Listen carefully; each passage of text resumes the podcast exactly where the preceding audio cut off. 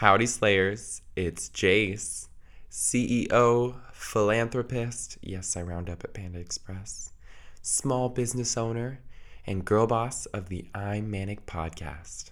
Let's first talk about the elephant in the room me. Who is Jace? what a lovely question. Well, I am a 19 year old college sophomore attending the Texas A&M University. Gig 'em.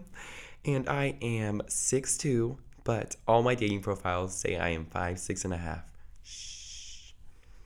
I enjoy eating Chipotle in my car every day for fun, and I like watching mukbangs.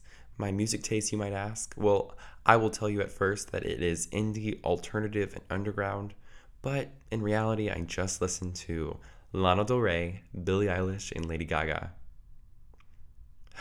So, anyways, I am raw, real, and humble. okay. We will be discussing opinions that are unwanted, unneeded, and not necessary.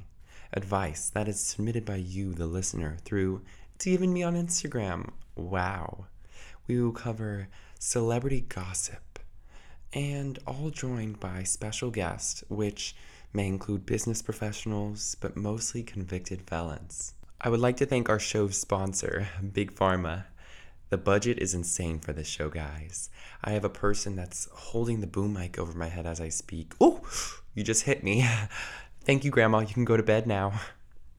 So, in conclusion, from this trailer that gave you nothing but left you with absolutely everything that you ever wanted in life, I hope that it cleansed you and opened a chakra.